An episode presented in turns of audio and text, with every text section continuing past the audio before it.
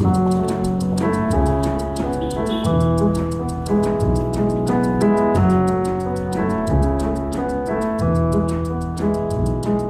everyone, and welcome to Everyday Sublime. This is your host, Josh Summers. I'm very happy to have you here today. This podcast endeavors to explore a full spectrum spirituality. That is, a spirituality that includes our egoic, personality based being, and a spirituality that includes our transcendent, unified, awareness based being. And along those lines, I'm also, as the name of the podcast implies, I'm very interested in exploring the sublime the numinous in everyday life. In other words, you don't need to run away to a retreat or to a monastery or to a cave to experience uh, spiritual mysticism. Um, it can be found in the grocery store. It can be found cleaning a toilet. It's it's in the everyday. So uh, today I'm bringing you a conversation with my friend, colleague, and mentor Linda Modaro. I met Linda a few years back, and uh, when I was in a a practice community that she was part of. And I've attended a retreat that Linda led. I've co led a retreat with Linda at one point, And I've really been in an ongoing conversation with her over the years about practice. And I'm really excited to bring you um, a, a glimpse of that conversation in this episode. So, Linda herself is a, a, very seasoned Dharma practitioner. She's the director and lead Dharma teacher of her own Sangha called the Sati Sangha. But she also comes to the Dharma with a long background in Chinese medicine. She was a practicing acupuncturist for over 20 years, as well as a master Qigong practitioner. As a bird's eye overview of this conversation, we start out looking at the way that practice communities are moving online. And we sort of talk shop a little bit about what it's like to host and facilitate and, and guide people in practice community over online or in the online space. And from there, we, we open up and, and look at the role, and I would say the vital role that friendship has on the spiritual path. We look into the role of reflective writing or journaling and how that functions and works within the spiritual path. And also, we look at the vital role of conversation, having good conversation with like minded friends, the kind of friends that you'd form in a Sangha community, how that together with friendship and reflective writing, how all of these things help develop uh, both joy, connection, and a deepening of view. And we sort of get into that towards the end of the conversation, looking at how one's view of practice, of self, of experience, and understanding of all these things, how the view can start to develop and broaden over time. And in the Dharma, or the teachings of the Buddha, view is one eighth of the eightfold path. It's the it's the first limb of the eightfold path, and it tends to be defined as a understanding and recognition of causality. But in traditional forms of practice, that view is often expressed as right view or correct view or wise view, and it, it it's it's presented often as a way that you know you either get it or you're not getting it, and both Linda and I share uh, a view, if you will, that view itself develops over time through exploration. So it's not so much that there's a correct view to have, but practice helps support us to be in a process of examining our views and developing it as we go. So that's part of the overview of this conversation that I found uh, really to be very quite rich, and I hope uh, the practitioners and, and teachers in the audience will, will benefit from, from hearing our, our, our chat around these themes. But I also just want to mention that um, in our Sangha, in the Riverbird Sangha that Terry and I run, uh, Linda is now one of our guest faculty members. We're, we're developing a small group of guest faculty to come in once a month and give a talk or presentation or facilitate a night on our Monday night programs. So it's a, it's a deep honor to have her as part of the team. And uh, in many ways, this podcast is meant to serve as an introduction to Linda for you so that if you're interested in how she speaks and how she reflects on the practice, uh, you can check her out either at her own Sangha at satisangha.org, and there's a link for that in the show notes for you, or stay tuned for uh, her visit to the, our Sangha on the Monday night program, which will be the first Monday of July. So keep an eye out for that. And uh, without further ado, I now bring you Linda Modaro.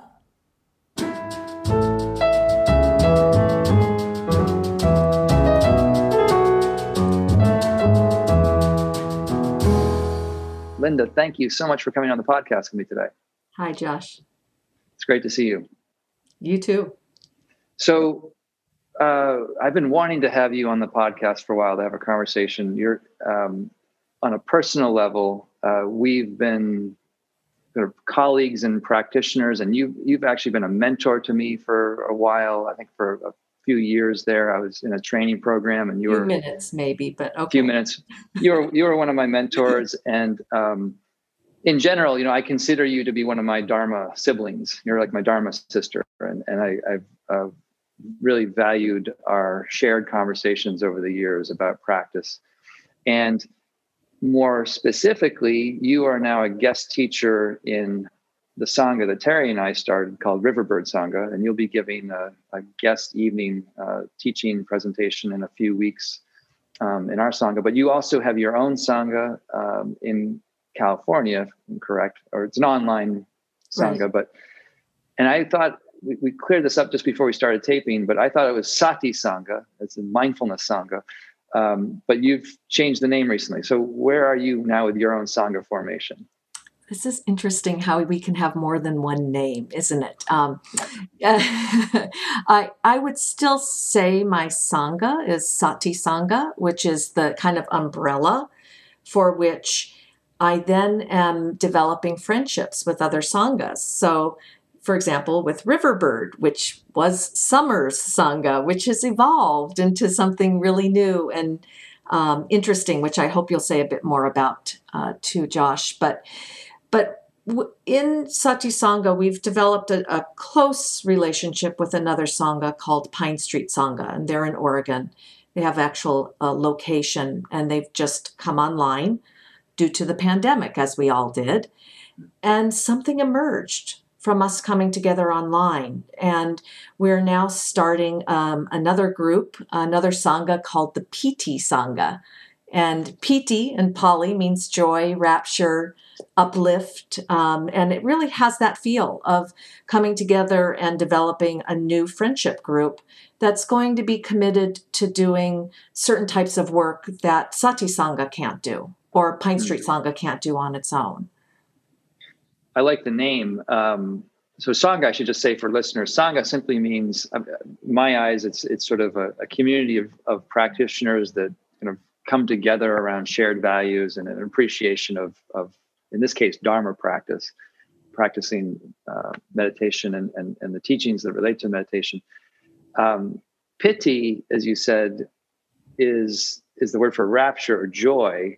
And what I like about that is I, I've been thinking about that myself. That there needs to be more joy brought into practice. There's, at least in Buddhism, there's kind of a, a stylistic uh, vibe, if you will, that tends to emphasize dukkha and suffering and the hardship of life and and and, and kind of overcoming that. But uh, what tends not to be expressed as much is this joy, the joy that comes with practice. And so it's nice to hear that's that's a, uh, being captured by your name and but the, the sangha that you're you're joining with this is this is with a, a teacher that um, you He's had also worked a colleague that you'd worked closely Right. with too right Right, Nelly Kaufer, who's you know a long term, you know, forty year plus. Um, no, I guess I shouldn't age her that way. Um, for uh, you know, thirty to forty year Dharma teacher, um, who, uh, like you and I, I met her during our mutual interests and training in the Dharma, doing further study together, and the affinity that happens, I think, between people that leads to a deep Dharma friendship. These are something that um, are so important internally and externally that we change our lives around them. Um, so I actually have to have had to separate from people that were past mentors and were past teachers that I took in very deeply because our direction changed. And so in that, this kind of opening ca- has come up to be closer to the people that I feel an affinity with, that really our directions maybe are not exactly the same, but they're similar, and we can have a kind of trust that builds and develops into something uh, until, of course, the unexpected rupture happens, happens or conflict, which is part of getting close to people. That's something that happens when we take each other in very deeply. Yeah, no, that right. I, I mean, I've I've experienced this sort of. I think on the on the grand scheme, on micro levels, like I've been in situations where you know things have either gotten contentious or conflictual in a in a kind of a practice community, and and I tend to have a bit of a lone wolf style right. where I just I, I, peel away if I if, if if I start to sense or smell things that are getting a little bit uh, too too too weird. Um, but the the emphasis that you keep speaking about with friendship, um, I, would like to hear a little bit more how you how you the role you see that playing in the development of of people's practice. Um, and it, it's a, it's an interesting one because when I first gave my my very first Dharma talk for our sangha, the first theme was friendship as the basis of the path, and I kind of pulled out that that choice quote that is attributed to the Buddha, where he says something to the extent that um, friendship is not just a portion of the path; it's the entirety of the path. And um, since you're seem to be emphasizing it too, how how do you see the role of friendship playing in, in terms of supporting people's spiritual development and and uh, growth. Yeah. Well, that's I think um, it's where the joy comes in. Um, although, like I said, the pain sorrow come come come with it, but the the sense that um, that what develops between us is a type of safety, uh, type of being able to be honest and be ourselves, to relax and kind of go into, um, let's say, more authenticity. I think it's very important in a polarized world to have those kinds of spaces um, and those those, those um, friendships develop because I can hear things from friends that I can't hear from people who don't like me, or maybe I, I feel uh, have offended me, or I feel afraid of. But the friendship develops, I, I'd say, in a way where it happens that many threads are included in it. Um, so this, you know, kind of trust that builds, and also capacity to be corrected or to be accountable or to actually have somebody who has your back but isn't just going to um, tell you what you want to hear.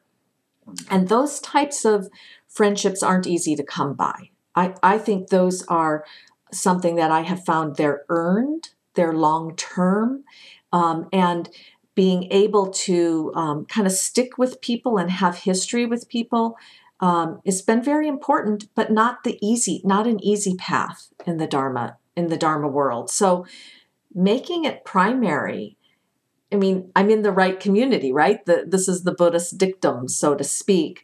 But I have to also live it and find my way through it and give it the importance and credence um, from my own experience.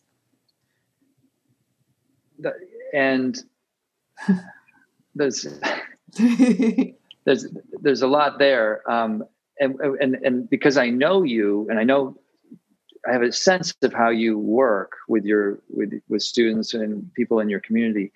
Um, for listeners, they may not understand how the it's kind of the the your online work is structured to support that kind of friendship. So, and I know that it's very okay. intimately connected to how you view and approach teaching meditation and the Dharma.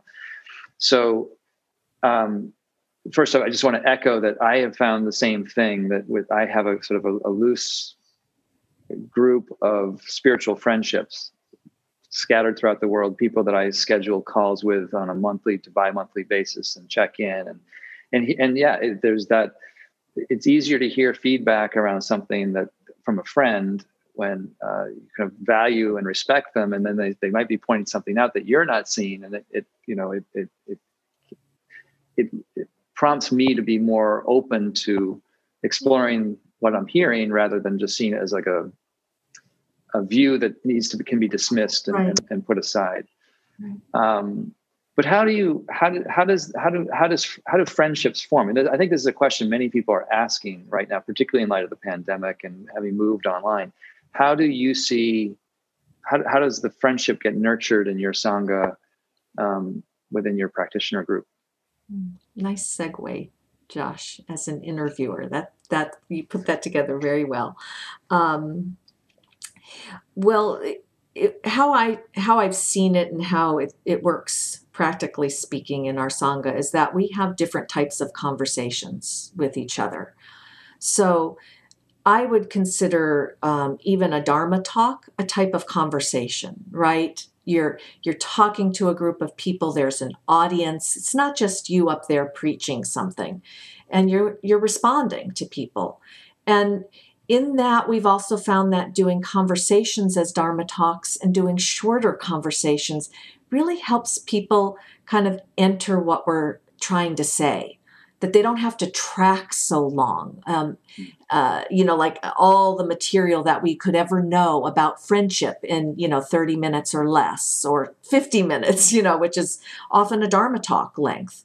Um, so we do like these short 10 minute talks and conversations that set up um, the conditions for people to go into a meditation practice.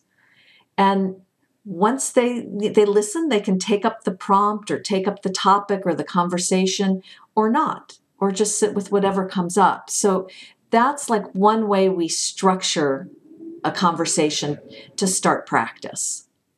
Beautiful. I love the way you, you spoke about the, the, role of conversation and all of this. I've been thinking about the same thing in, in my, on my end, where, yeah, I see that whatever teaching I give is just a is part A of a conversation uh, that will be carried on in the minds of everybody who's listening, and then and, and then ultimately become a, a verbal conversation after, say, a meditation experience to discuss things. Um, but one thing I, I, I want to mention or, or have made, made, draw out a little bit is that what the, what you just described of giving a short talk followed by some discussion as, as a as a sort of a preliminary before going into a contemplative period of meditation practice that's quite different from uh, many the way I've seen this happen or be facilitated in more kind of meditation center type communities where the normal tendency is that the teacher might give a talk for 30 to 45 minutes or an hour. There might be a short break. Then people sit right. and usually ask question and answer after. Um, and and you're right. It, it you, you, hear a long talk like that, and it, it becomes it's sort of an exposit. Usually, it's it, it sounds a little bit to me like an expository essay. There's a thesis. There's three supporting points that go with the thesis, and and you're kind of meant to chew on that and and and and kind of try to align your experience within what's being Match said. Yeah, there's a matching. Match yeah. Um, and I I think I do that to some degree, but I'm also influenced by by the approach that you're describing, and so. Uh, if you would you say you're you're not trying to have the student match what you're talking about per se right? You're not trying to say this is this is the type of experience you're not supposed to be in the present moment and and get in the present moment and keep yourself there for example. You're opening i think in your type of exploration of, of the way you teach you're opening people into an exploration of their own experience uh, yes it, it, it's helping to fill out like my view there, our view there, our, our the view of our approach is that come as you are. Don't try to change yourself so quickly. That meditation practice will change you over time. But we don't necessarily want you to do all the picking and choosing of the broken parts that need help, or we don't necessarily want you to hear something that just sounds ideally wonderful that came out of our mouths and try to make yourself like that because it doesn't work. Um, so this is this is part of the direction of having a you know a, you can't do it wrong meditation practice and that you can take our words in, but we don't want you to lose your critical thinking. We don't want you to actually lose touch with the conditions of your life because they might be very different than ours. Um, you know, we see that every day in the news and in the world globally, and we're not all alike. Um, we have a lot of attributes and capacities and capabilities that are similar, but if we don't get to some of the difference and help people stay with their differences and stay with how they're seeing the world, I think we're doing more of a conversion therapy or a conversion meditation process. And we're really trying to do that less and to have the student, the meditator, the person who's you know receiving the Dharma, how do they find their way in it? Um, and in that loose and kind of more open practice, we have people start with conditions of kindness, of flexibility, of choice. If you feel traumatized in your meditation sitting by an unexpected thought or sound or noise, you can open your eyes. You you can move. You can choose to end the sitting. Um, and we want people to start to know their choices with more awareness and more explicitly, not so like kind of buried in with the other stuff, but so that they actually have agency during their meditation practice. So they know their their choices in the meditation more explicitly. Yeah. Is that what you're saying? Yeah. Yeah. Um, right. I I mean, having talked to you for a long time now over over the years, and this is something I really appreciated in working with you was around how, you know, in a conventional way, meditation is is, is sort of presented as a series of, of teachings that are pointing to something, and you're trying to the, the practice of meditation is, is about getting to the experience described by the teaching. Right. And if I were to sort of summarize in a nutshell, the, what I take from your approach is that rather than starting with the, the edifice of the of the, the scaffolding of the teaching per se, you're starting with people just connecting to their experience.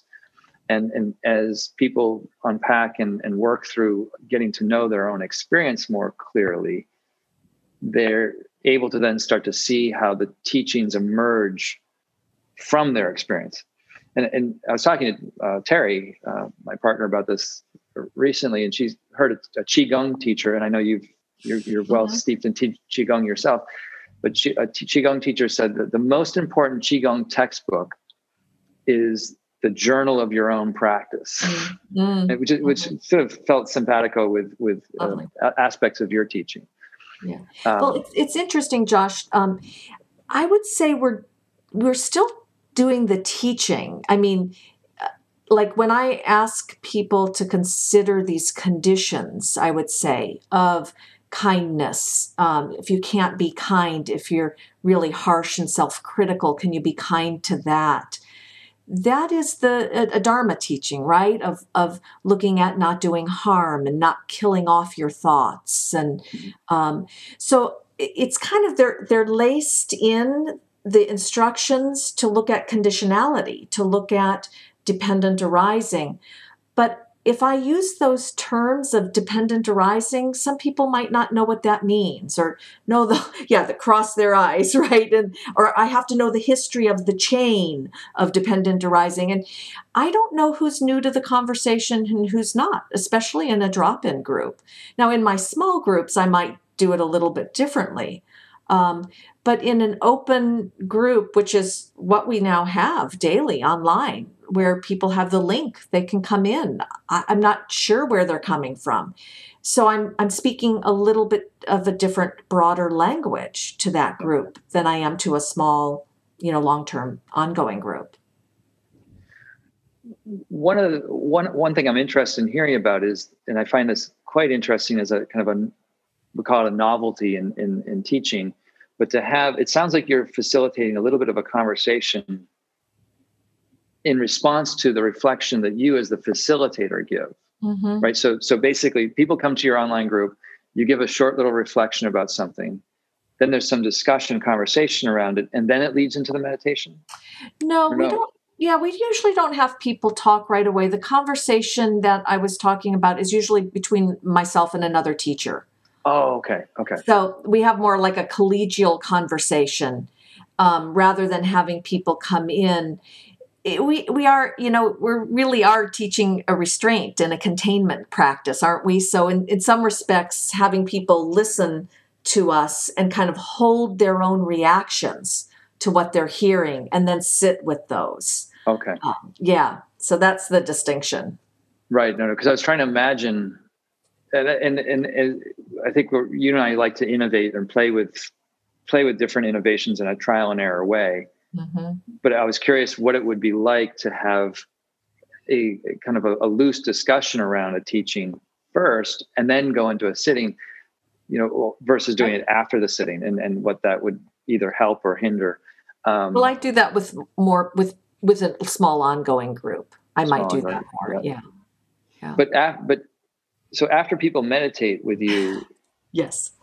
What where where where what where does the conversation lead, or where, what what what does the group dynamic get into after a sitting? Do you have do you have time for yeah. where they reflect and journal some, or do they? Yeah, similar to your sangha. I think we both have kind of taken that in and kept that as part of our um, approach, which is the emphasis that if you can verbalize and write something down and remember your experience, you're going to be closer to it. Um, you're going to be more aware of it. And, you know, that is one of the definitions of sati, um, that it that you stand close to your experience. You become more aware of it because it just happened. Um, and that that awareness will grow into more of an understanding of present moment capability of presence with your life um, when you do this kind of practice of remembering and um, talking about it. So, oh, you have a question? Yeah, yeah. Well, I was just going to pause you just because um, the, there's a few terms that you threw out, and I wanted oh. to make sure they're, they're clear. So, so, so, sati is the Pali term. The Pali is the the language that the early Buddhist teachings are sort of preserved in. But sati tends to be translated as mindfulness. And as it's translated into mindfulness, there's a lot of emphasis on present moment awareness.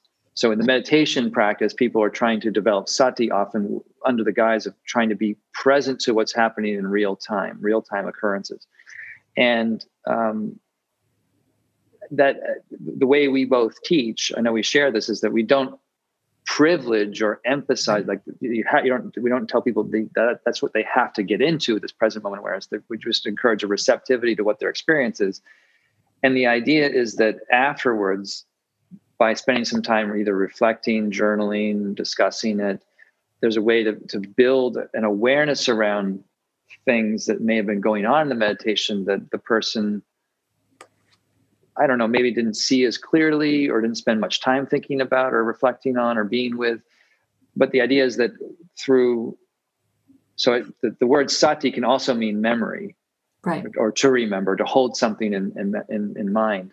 So the idea there is that after a sitting, after a formal sitting, the practitioner could review and reflect back and recollect what happened as a way, as you were saying, to getting closer to it, getting to know it, as part of a dialectical process of over time developing greater presence to things in a way like right. the, the, like the presence does the presence doesn't necessarily ripen yeah.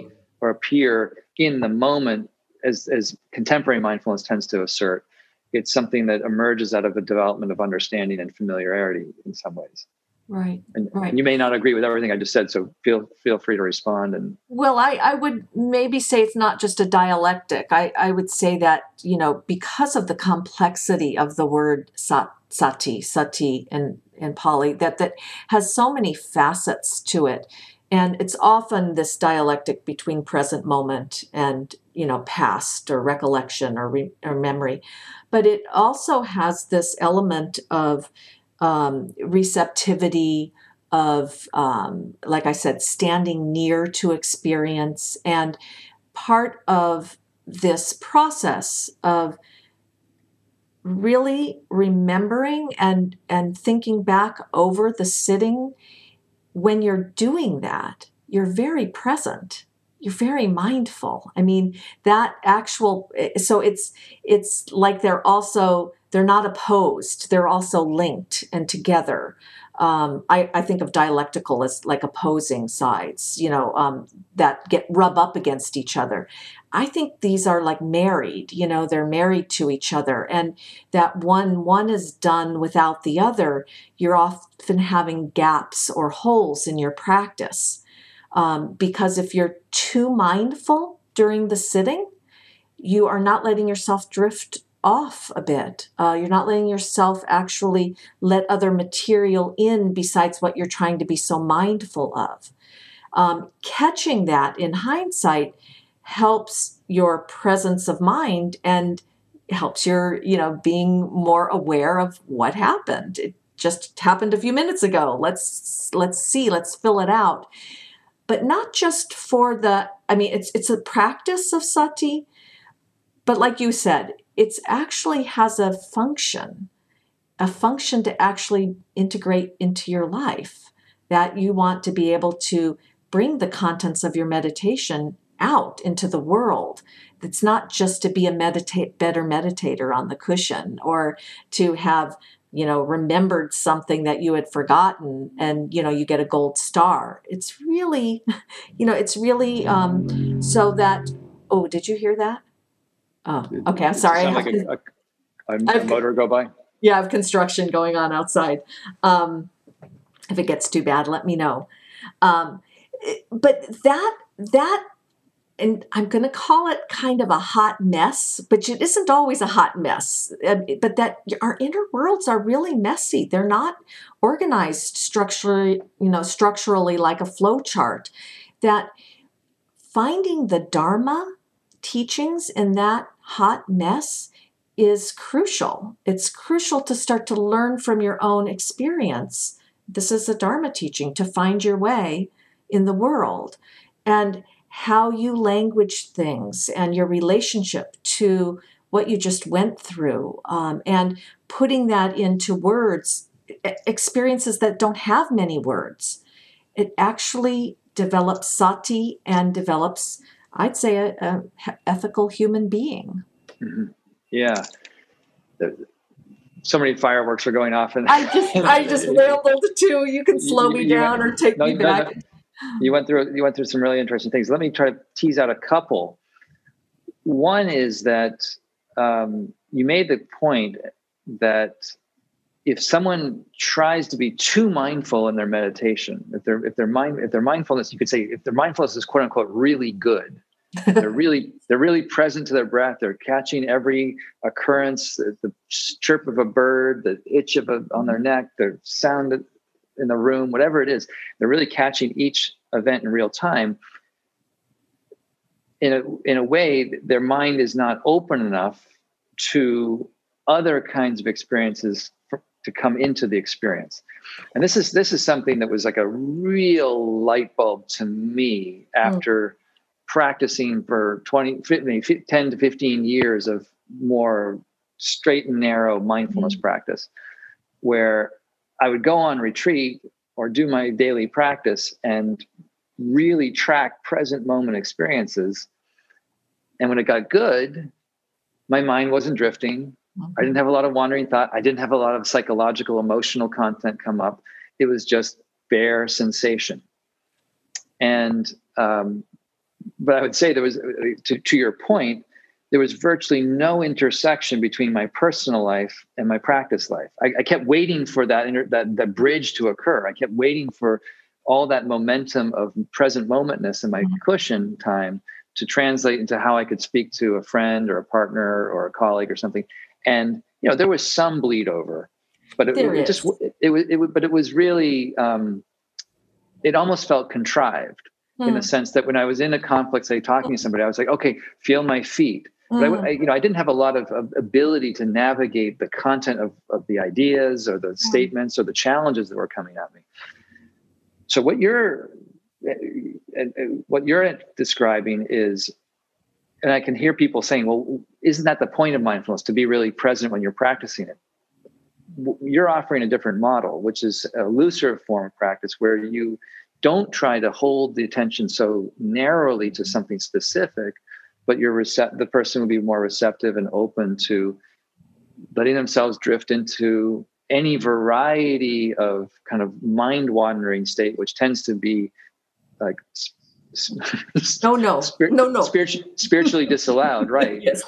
Um, because it's the, as you said, it's the hot mess of normalcy. It's the hot mess of the normal life of inner, jumbled, not always clear, linear experience. Um, so, so for, I guess on one level,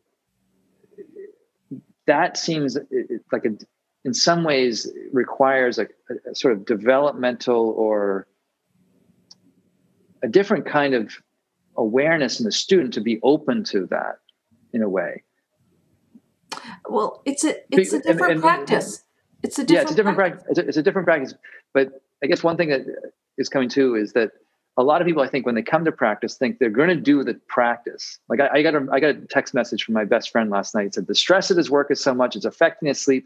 He finally listened to a guided meditation for 20 minutes to help him with his sleep. So we can use that as a placeholder for the ways that people. I, I often hear people hoping that the practice will bring some sort of immediate therapeutic relief. Right. And it's not that that's not a, on on it's not that that's not available within this approach to practice. It's just that it's not so sp- like directly mm. sought after in a way to the exclusion of other things being explored. You know. Right, right, right. In fact, I I would even say it. I've been talking about it like this, uh, Josh, lately. Is that um, contemporary mindfulness often has the idea to um, uh, eliminate the story or eliminate your personal, too personal events of your life or things that really bother you. I mean, that's what people want to get away from, right? They want to come into practice to get away from the things that bother them. So, we're actually saying that there's a tra- trajectory of bringing your personal life into your meditation something of value grows from that. And if you don't have experience doing that yet, it's going to feel risky or maybe like, who said that? I mean, I need a better authority than Linda Modaro to tell me that that's okay. Um, and that that people who have taken that path have seen what happens, and that's what I'm kind of trying to teach to is I've done that for 20 years and something has developed that I would um, say is dharmic, you know, uh, uh, along the dharma path. Um, but uh, it takes a little bit of courage to bring your own personal life in. And that's why we really need these friends of kindness, flexibility, um, you know, friendship, that they're so important because we can't do that alone. I really have not found that any person that I know on this planet can do it alone. They they just, and I think that's why the Buddha talked about the refuge of sangha. It it is one of the three jewels. It's one of the three refuges. It's without it, a person is going to stumble quite quite deeply, possibly. Um, and there's, of course, on a continuum of how much Sangha you need, but I just don't think you can get the same practice from an app or a podcast or a book. Right. Yeah, I mean, I've been doing a little bit of writing on this, and I, and I loosely suggested that guided meditations are the the, the they're analogous to going on the same tour guide on a on a city bus that every day. It's like you, you have the same prompts to look at that building and look at that statue and look at that row of ducks over there, and you know the same things get pointed out to you over again, and you just have this this curated experience that may feel calm. And that that may be you know appropriate at a certain point in one's life. But in terms of the kind of exploration and development of understanding that you're describing it just won't won't happen. So there, there's there's two key two two points here. There's the reflection though after the meditation mm-hmm. and, and, and, journaling about it, and then the conversation, conversation. with friends. And and I want to kind of work through both of those a little bit because I find them both really really helpful personally. And the writing piece. Um, and there's many ways I can see the writing being valuable. I can think about how it would be valuable. but I'm just starting to introduce it in in, in our sangha, um, mm-hmm. suggesting people either write after a meditation, before a meditation, or at some other point in the day, just to use writing as a way of de- it's like another way to start to develop perception of something. Um, it gives you another angle on, or a variety of angles on looking at something. But one of the things that has come up is that, and, I, and I'm sure you've heard something similar, is that when people know that there's going to be a journaling session after their meditation, there, there, there's a sort of attempt to want to do it correct and want to be yeah. the good the good yeah. meditator and the good journaler and, and they and there, there's the reporting that they say things like you know i, I kept wondering if i should re- try to remember that or, or, or, or how am i going to remember that or how am i going to talk about that in the journal after and so there's a way that the consciousness of the of the the journaling to come sort of trips them up a little bit within their experience of the meditation um, and i wanted to ask you how you speak to that uh, with your students, um, or if it comes up with your students even? Well, I, you know, in one way, I want to be a little cheeky and say, like, you know, on our online group, they have, we turn our cameras off. We turn our cameras off during sitting. So people have the privacy to sit as long as they want, however they want. I just don't want to see all of that. it's like there's too many people. You you you make your choices. And then we give 10 minutes of reflection. And at that point, again, the camera's off. We're giving people like this really, you know, large amount of time, large amount, 10 minutes, but eh, room to take notes, to not journal that day, to write more than they would, you know, expect, um, to pick just something that they remembered. And I've had very few complaints about it because I'm not looking over them. You know, like I'm not checking, are you journaling or how is journaling going, guys? Um, it feels like that freedom of doing it online has really opened something up. And I, I rarely hear these days that much about um, that kind of side effect. Not that it's probably not there, um, but people aren't talking about it as much. I feel there's something about this privacy to do it in the way that you want to do it um, and we're all in our own rooms our own spaces yeah. has opened that up a bit i like that um, and you know as i was listening to it, it occurred to me that you know and i think a lot of people might ex- connect to this where they meditate the, the gong goes off the, t- the timer on their on their app things and they, they they think the meditation's over they get off get, get up and just move into the next thing and and I I did that for a long time, and and it can easily start to lead into a feeling like the meditation is just another task on the day's to-do right. list.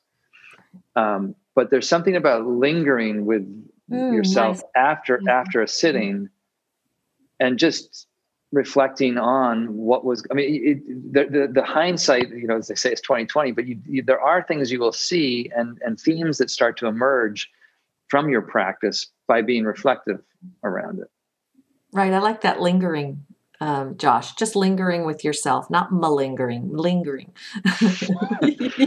right. Just just to, to to laze around for a little while. Yeah. Yeah. you know, yeah. And, and and just like because because because I often give that prompt myself. I'm like, you might be writing and then you run out of things to you know you come to the end of your your sentence and you're like i don't know what else to talk about i can't remember anything i just say just sit with yourself think about something else for a while and then another like memory from the city might blow in and open up another like pocket or domain of experience that you can then yeah. explore yeah. Yeah. Um, now with the, the the friendship piece you know i really like the way you phrase it you know just just sitting on your own i, I got the senses you feel like it's just not enough and i and i um, i agree with you I think, in fact, a, a, friend of mine that I met in Burma once said at the end of a long retreat, he said, "Whatever you do, don't do this alone." Mm-hmm. He said, "This this practice is too hard. It's too mm-hmm. hard." You know, I, I think he meant it more in the sense of it's important to have community to sit with and just to be be together and, and not feel like you're alone in that. But there's another element in that conversation about practice really uh, not just about practice, but just things in general, conversation itself brings to light discrepancies of understanding, it, sharpens understanding, it, it creates misunderstandings. And it's it's in that it's in all of that that I think a, a clear focus of something starts to emerge. And I've been thinking this in, like, on personal terms of how in some ways, my poor upbringing as a communicator or non-communicator, you know, mm. having dysfunctional communication patterns from mm. childhood reflect themselves in adult relationships. Mm. And it's it's only when when two people can sit down and really explore a misunderstanding that perceptual blind spots start to come become clear. Like in other words, I can't see the blind spot when I'm by myself and I'm on my own head. I just cannot see it because by definition, it's what my persona can't see. So it's almost like in the conversation or in the communication with another, whether whatever the topic is, I can start to hear primarily through conflict. When there's a conflict at play, that, that's usually where a blind spot is projecting itself into the dynamic that I can't quite mm-hmm. see. Yeah. So I think this this the, the the reflection from other and the, the conversation is is is really brings things to life and and and and brings them to life in a three-dimensional way that I agree sitting alone just doesn't really touch at. Um, so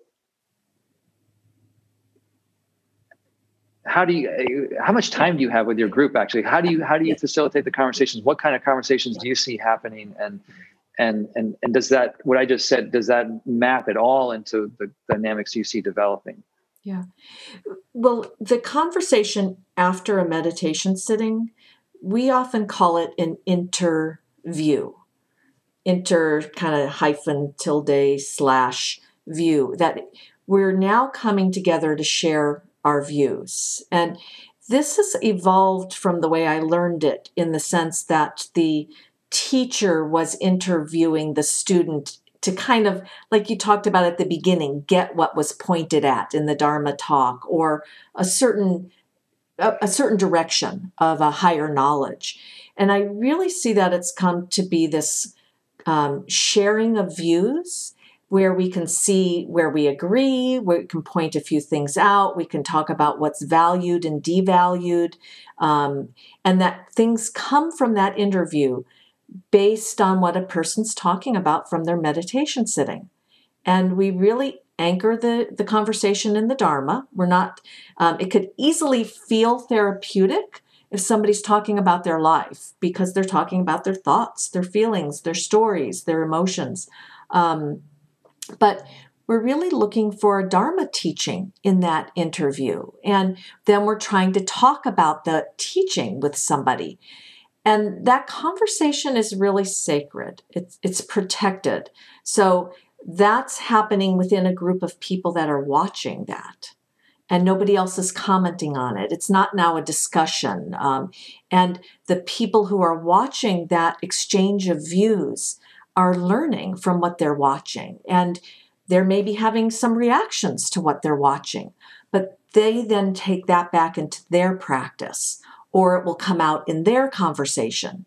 So, uh, with with a teacher or somebody who's trained in this approach, because not just anybody can share their views.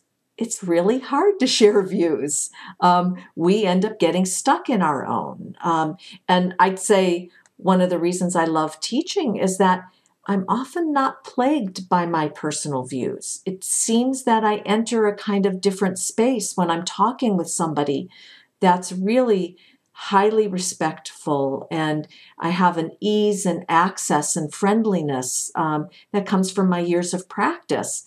And so those conversations are really deeply nourishing um, and very rich, even if there's some conflict or misunderstanding within them. They have their own parameters, their own structure, and we really try to protect those conversations um, to make them um, I don't know, to to give them the qualities of of um, you know finding the dharma within oneself without being led in a direction that's not their not your own mm-hmm. yeah i know we're talking we're kind of in a way we're we're talking dharma we're talking shop too about teaching style yeah. um, and to me they're very related in your sangha when you have the conversations, is it a, is it a dyad, like one to one with you, yep. you and one of the students having a conversation, right? Yes. So somebody talked. I say, who would like to share about their sitting? Um, and somebody would step up and they would just start talking about what they remembered using their own language, you know, um, having yeah. a conversation with me while others in the group are watching. Right. So some of the feedback, I basically do something quite similar, I think, mm-hmm. in, in our Sangha. And the feedback I've gotten is that people, when they email me about a session, they usually point to the Q and the, the, the discussion time, they call it Q and A sometimes, but the discussion as the most valuable mm-hmm. um, part of the evening. And I, I think it, it can also be kind of sometimes a little bit the most disorienting part of the evening because like you said, when people start sharing their views about things, sometimes the views themselves can be right a little bit just uh, kind of unsettling in the sense that it mm-hmm. shakes up your own view or you don't mm-hmm. understand and i think there's also sometimes a, like the the struggle with the limitations of language to understand because we're trying to put language to something that's very intimate that that can also be a little bit confusing at times of what what does right. a person really mean but over the process of doing it i think i see a couple of things of great importance happening where the people other people that are listening hear how another peer puts things into language. And that language has a way of bringing their the listener's attention to things they may not have considered have they start to look at things from a different angle. Um, and then so that there's a that's part of like the the conversation the dialogue creating supportive supporting a bit of a broader view about it.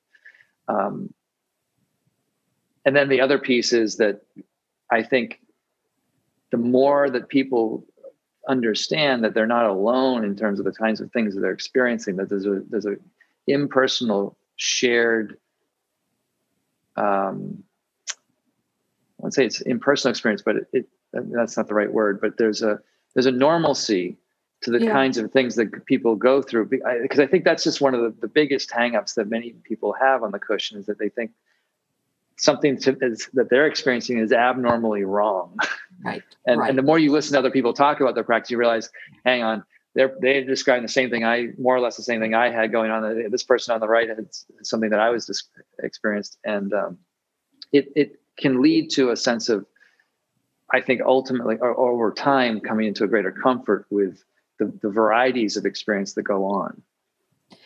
Yeah. Do, you see the same thing happening, or?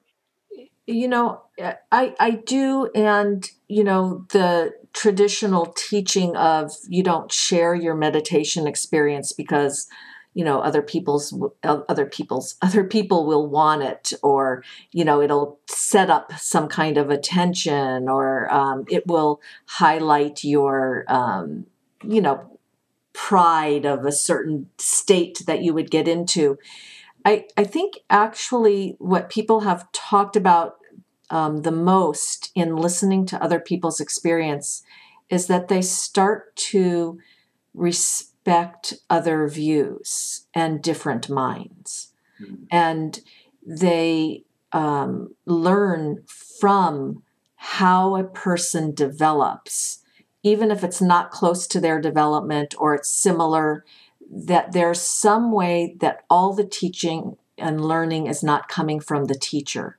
That we're, really saying, you know, I, I teach adults, I'm not um, teaching kids, but that we're saying that, you know, most of us are grown-ups. We've grown to a certain degree. We we come to the practice with a bit of knowledge and experience. And how do we respect that in others and not, you know, kind of go, take the role of a teacher as an authority figure. Um, maybe we have certain areas um, where we know a bit more, but it really right sizes us. It, I, re- I really do feel that we can experience being interconnected more readily.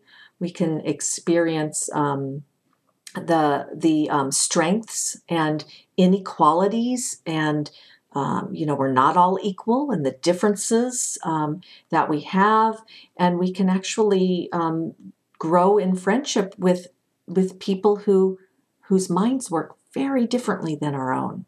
Um, now we're not we're we're a relatively white sangha, um, mm-hmm. uh, not only old women, but you know a lot of older white women. We have um, a, a, variety of, uh, of men who come in come in and out, and but we I should just just interject. That's not by design, by the way, right? That this that's just the, the way the way it's chips happened. fall. Yeah, yeah, the way it's happened, and you know, and I'm very aware and have done a lot of study on um, the bias and you know what can we do to open our sangha? And you know really we're very um, we have affinity for other sanghas but i can't say that people of color or people with really radically different experiences are going to come in and feel comfortable right away within our sangha.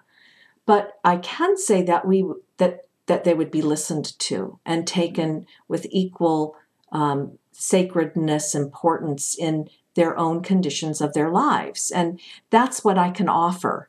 Um, and that's what I think is, uh, you know, is something that's a common experience in our sangha that yeah. people that people feel that. The anthropologist in me wants to ask, you know, because yeah. You, cause, no, no, don't worry too much. Uh, because you described how people start to share about their experiences and there's there's there's more of a I forget the exact language you used, but it was it was there was a I, I heard a kind of egalitarianism towards experience in the sense that anything was fair game, and you know it wasn't like the you there was like the shame about claiming you've had some attainment like when you shouldn't be doing that. Like it just if you had a bright moment you could talk about that. If you had a dull moment or a low moment you could talk about that. Um, what the chord that that struck for me was that there is in the cultures that I've the, the contemplative cultures that I've been in, there is this implicit admonishment about talking about any kind of mind altering big mm-hmm. mind blowing type experiences that, that that's if you if you whisper anything about that you're just evincing your own egoic right. uh, identity with the state and therefore you're you're you're not uh, an unattached, unbiased witnessing observer. You've lost it. um, but do you, I, having taught, like this has been my side. I'm curious to hear your side of this experience. But when I shifted in my teaching to this more open, receptive style, and I and I didn't kind of speak about trying to channel the mind in one particular direction or another. Um, I started to hear people describing what I would consider to be highly uh, developed states of samadhi, so stillness and, and mm-hmm. calm, um, with attendant parent like altered altered perceptions within that, in a way that I never heard when I was teaching a sort of straight up meditation practice, um, and and that I, I use that I, I, I want to bring that out in the conversation with you because there's a tendency to think that if people just sit down and are receptive to their experience that their mind's going to wander endlessly and that, that, basically they're like treading water in a in a in a, in a tepid bath of self reference in a way. That's pulling that pulling that out of my head. Um, but but that it's not going to lead develop develop culture their mind in any way or develop any insight or wisdom or, or compassion or kindness. It's just sort of spinning the wheels. And I just haven't seen that uh, play out in my own experience sharing it. But um, have you noticed anything similar that that are, are, people more forthright in talking about kind of altered states and, and does that get normalized in, in, the kind of community that you facilitate um, which I think would be a good thing because it, it sort of it, it doesn't. I mean, you did mention the whole thing where one person shares something. It's it's the when Harry met Sally experience where you know there's one person hearing their experience and then the other person says, "I want whatever she's having." Yeah. You know that there's that competitive mind, but um, and there's a question in what I'm saying, which is, I got it. I got, got the, question. question. I got the question. Um, I I would say that um, you know this is a, a, a historical Dharma reference, um, the way Buddhism has come over to the U.S. to the West. Um, Winton Higgins, who's a, a, a writer friend um, and really doing a lot of work on um, secular Buddhism, talked about the way Buddhism came over was like a bunch of bananas. It had a tarantula in it. And this tarantula of authoritarianism, xenophobia, patriarchy, etc., was off was built into the practices that came over and there was a hierarchical design of you do this and then you do that and then you get this and what i would say with this approach the people that have the most difficulty are people who are trained in that if you have a deep training that this is the way it should be, it will be harder for you to just unlearn that. And the people who don't have as much training in that or have it lighter, it's much easier to sit with their mind. I don't get any complaints from them. It's mostly from the really strong traditional pra- practitioners. Um, and that, you know, we also aren't overvaluing these metaphysical um, altered mind states. They are more normalized when you talk about them because you can see how they're conditioned and how they relate to states of mind that feel more mundane or feel more ordinary. And I would say, on the whole, people have learned to value their more ordinary mind states in the practice that we do and see the awe of just being human in our lives, of the way our bodies work, of the way the world works, of looking at a star, um, star studded night, of um, the relationships and the depth of um, intimacy that we can have amongst each other. Like that, these, the, these are the mysteries of, of life. And we have some really interesting experiences along the way. But they're not we they're not embedded in a in a system which says you know you got you know a, a, a number five for that one or whatever um, so that system is really part of what we're what we're um, going against the stream in in this practice of of something that got very established and well known and well taught by famous teachers, by large groups of people. This is a really, I, I would just feel like it's a more itinerant path. It's of small friendship groups that come together that are really interested in each other's lives, worlds, and how they see it and and how they're going to talk to each other so that they can then go out and bring that friendship to their to their own friendship groups and that that's how it grows so again, I, I dropped on a few things there. I you let me go. Um, no, thanks. No, that's that's good. Um, again, I'm I wish I would like to pause and then like go back up, to each open one. each each little statement. You're very um, structured. no, no, I, that's I, helpful. I, am not that structured. Um, the you know, as you were talking, I I I was I, my mind went back to a recent guest teacher we had in the Sangha named Howie Axelrod, who who just came in and was speaking. He's a creative writing teacher and he's a writer himself. And he mm-hmm. didn't really talk about meditation at all, but he he spoke about what it's how you know how you can start to per, start to think about perceiving things and putting them into words as a way to explore your perception of them. Mm-hmm. And and it what I liked about it was that you know, a lot of people on the call that were present for that session wouldn't have called themselves writers, right? So they they just they just sort of took his prompts and whatever he said and just explored it and played with it in a very like mm-hmm. natural way, and it was universally very enriching experience for, for people to, to explore their mind that way and it, it made me think of what you were said about how the, pe- the people that struggle with this approach to meditation the most are the ones that have been most steeped in a traditional practice where everything we're suggesting feels like it's it's breaking the rules or or, or sending them into the ditch. Um, but it it really is about coming back to the primacy of experience and and and looking into that as as the as this as the source. That's my view. I mean that's my view that's my interpretation. I mean really josh um, to be more explicit about like that's what i'm drawn to that's what my capacities have led me to investigate that's the cherry picking that I do of suttas, of uh, you know that the dharma, the dharma was taught in conversations, like that has deep meaning to me. Other people it means something, but they haven't based their whole practice on it. So I do want to say, with the caveat of, um, um, let's say, I have a deep respect for traditional practice because I couldn't come up with this if I didn't receive the, some of those traditional practices.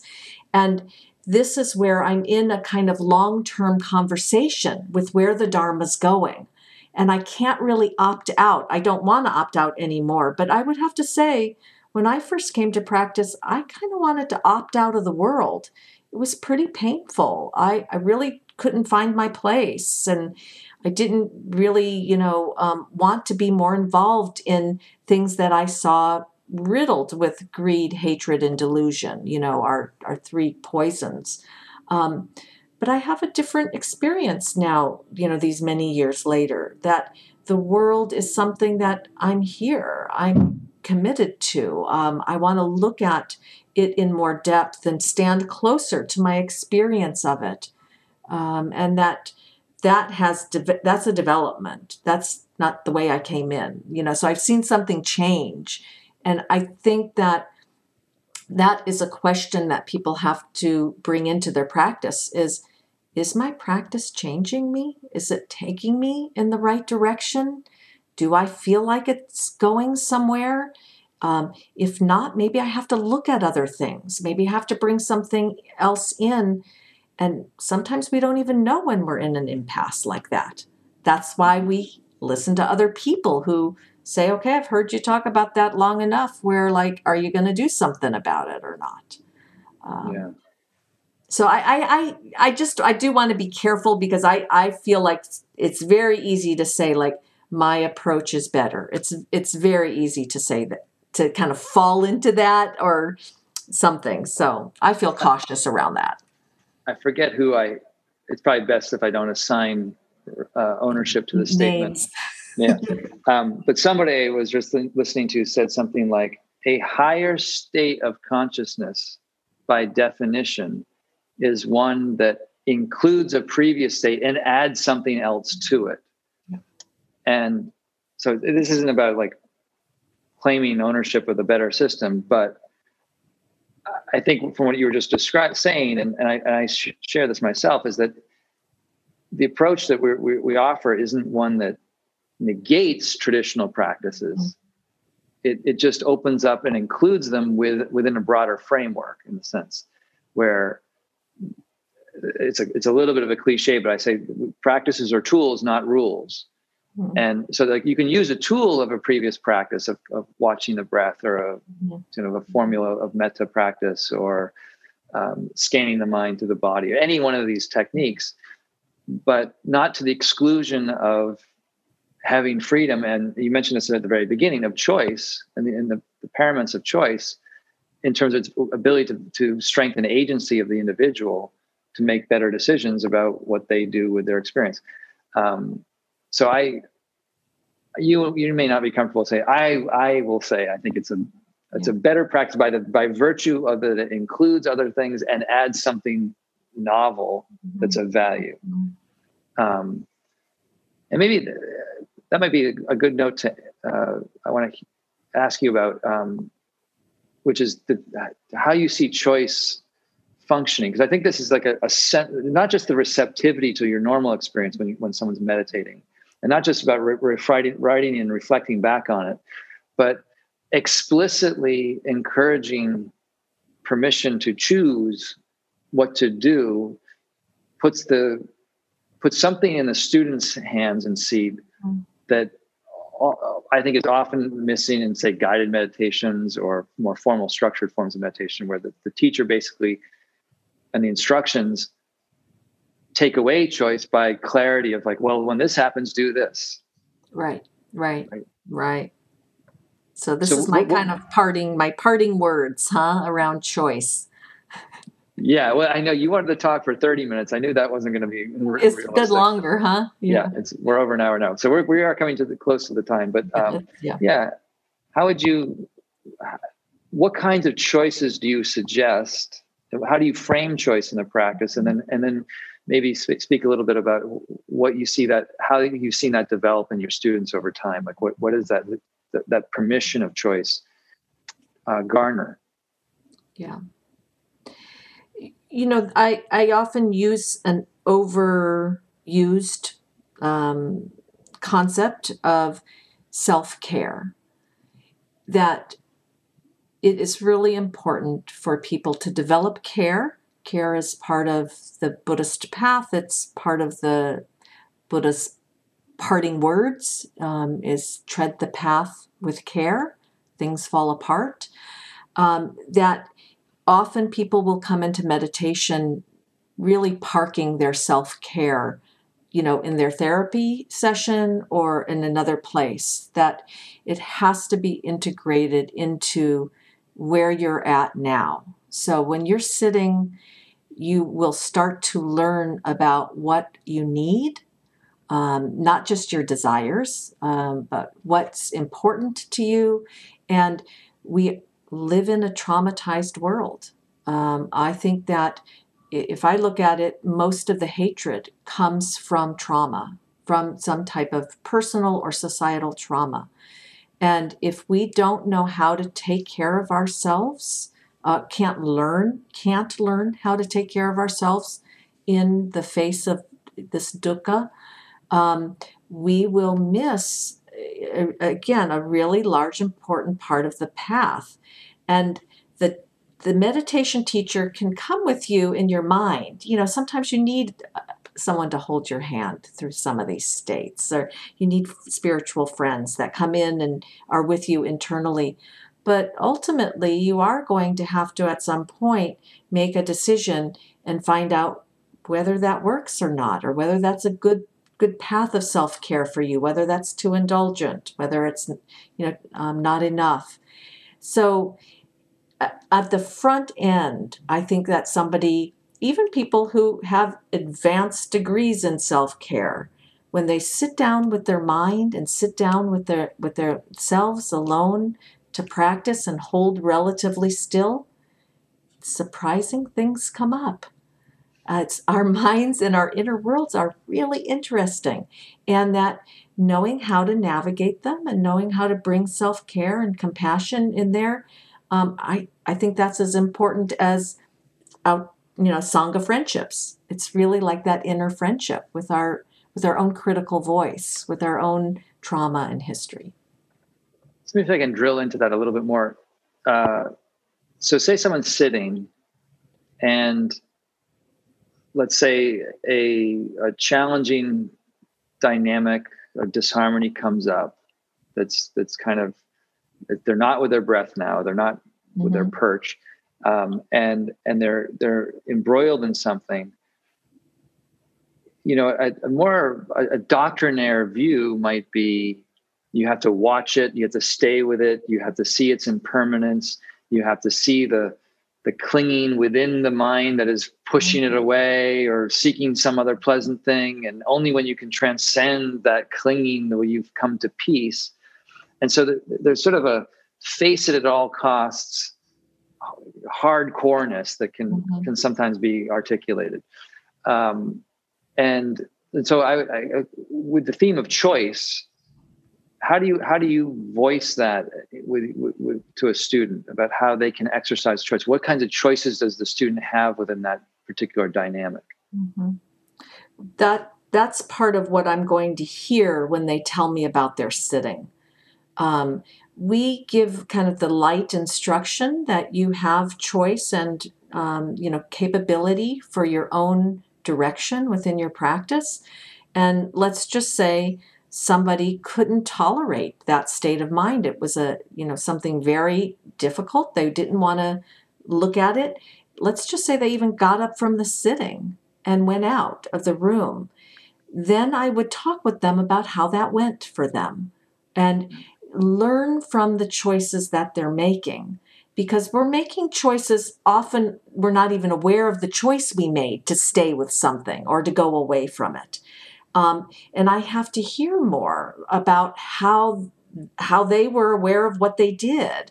And sometimes they might need a little bit more help in making choices and then i'd have to come in and and give them more support in that direction.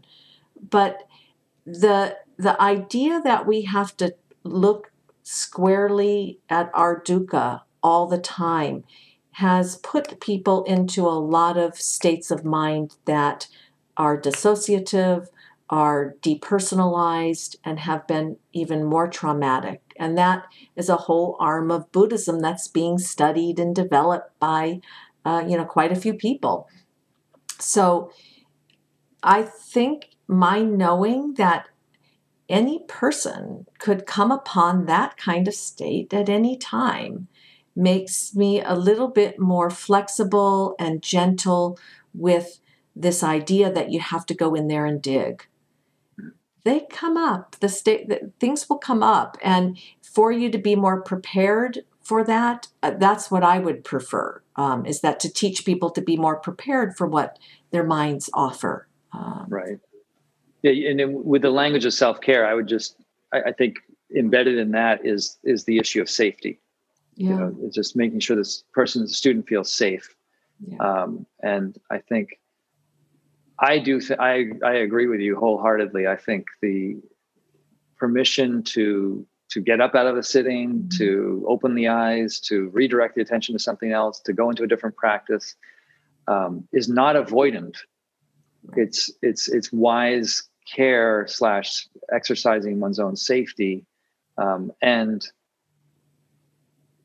having done having practiced in the way that you just sort of described and meaning the the face it at all costs way and and experiencing the, the dissociation that comes from that and the and the I wouldn't necessarily say it re-traumatized me, but it clearly didn't give me a way to actually work into the the the, the knot that was right. part of that issue um, it, it, required several passes.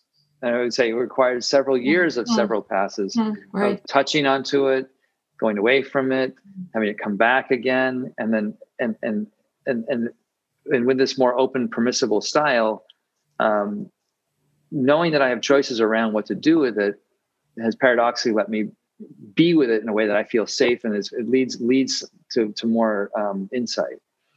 Well, and likely, Josh, you're more aware of when you are avoidant or when you are, you know, kind of pushing something away or, you know, have, have become a little bit too relaxed about something and, and it really needs to be gone into. I think this is the, um, the, you know, the real nugget of ha- helping people develop their discernment and that they are going to be able to do that you know, discernment and carry that into their lives. That this is going to be really valuable uh, because otherwise everything looks the same. And, you know, everything's not the same. It's changing, it's different, but it can really feel like it's the same. Some of our troubles, uh, challenges, problems can really feel like they're that like don't budge for a long time. Oh, that's what you meant. I wasn't quite sure what you meant by things staying the same. They all feel the same. Do you mean the, the difficulties? The difficulties, or or even um, you know something that we're supposed to pay attention to. Um, that we think you know that's the same thing every time we pay attention to it, and we're not noticing some of the subtle differences. What's absent? What's there? Yeah, I'm sorry. That's what I meant. Yeah, no, that's that's yeah. clear. That's clear. Um, Well, okay. look, I think I think we could probably go on for much longer, um, but I am. I, this is this is meant to be an introductory conversation to then um, set the stage for you to, to join us uh, in a few weeks on our Monday night session, and I really look forward to that. Um, I just want to thank you so much for your time and and wisdom and and, and generosity in what you've shared. So You're welcome. Thank you, Linda. See you in July. I will see you soon. Thanks Bye. so much.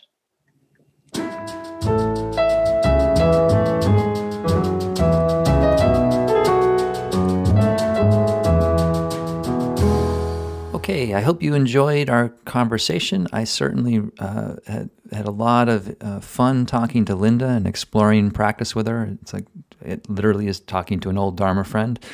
Um, and uh, just so you know, as a listener, one of my plans for the podcast is to to revisit conversations with various guests. So, so Linda will be one of these guests. Uh, Howard Axelrod's one of those guests. Bernie Clark's one of those guests people that come back to the podcast frequently, maybe once or twice a year, and are part of an ongoing conversation.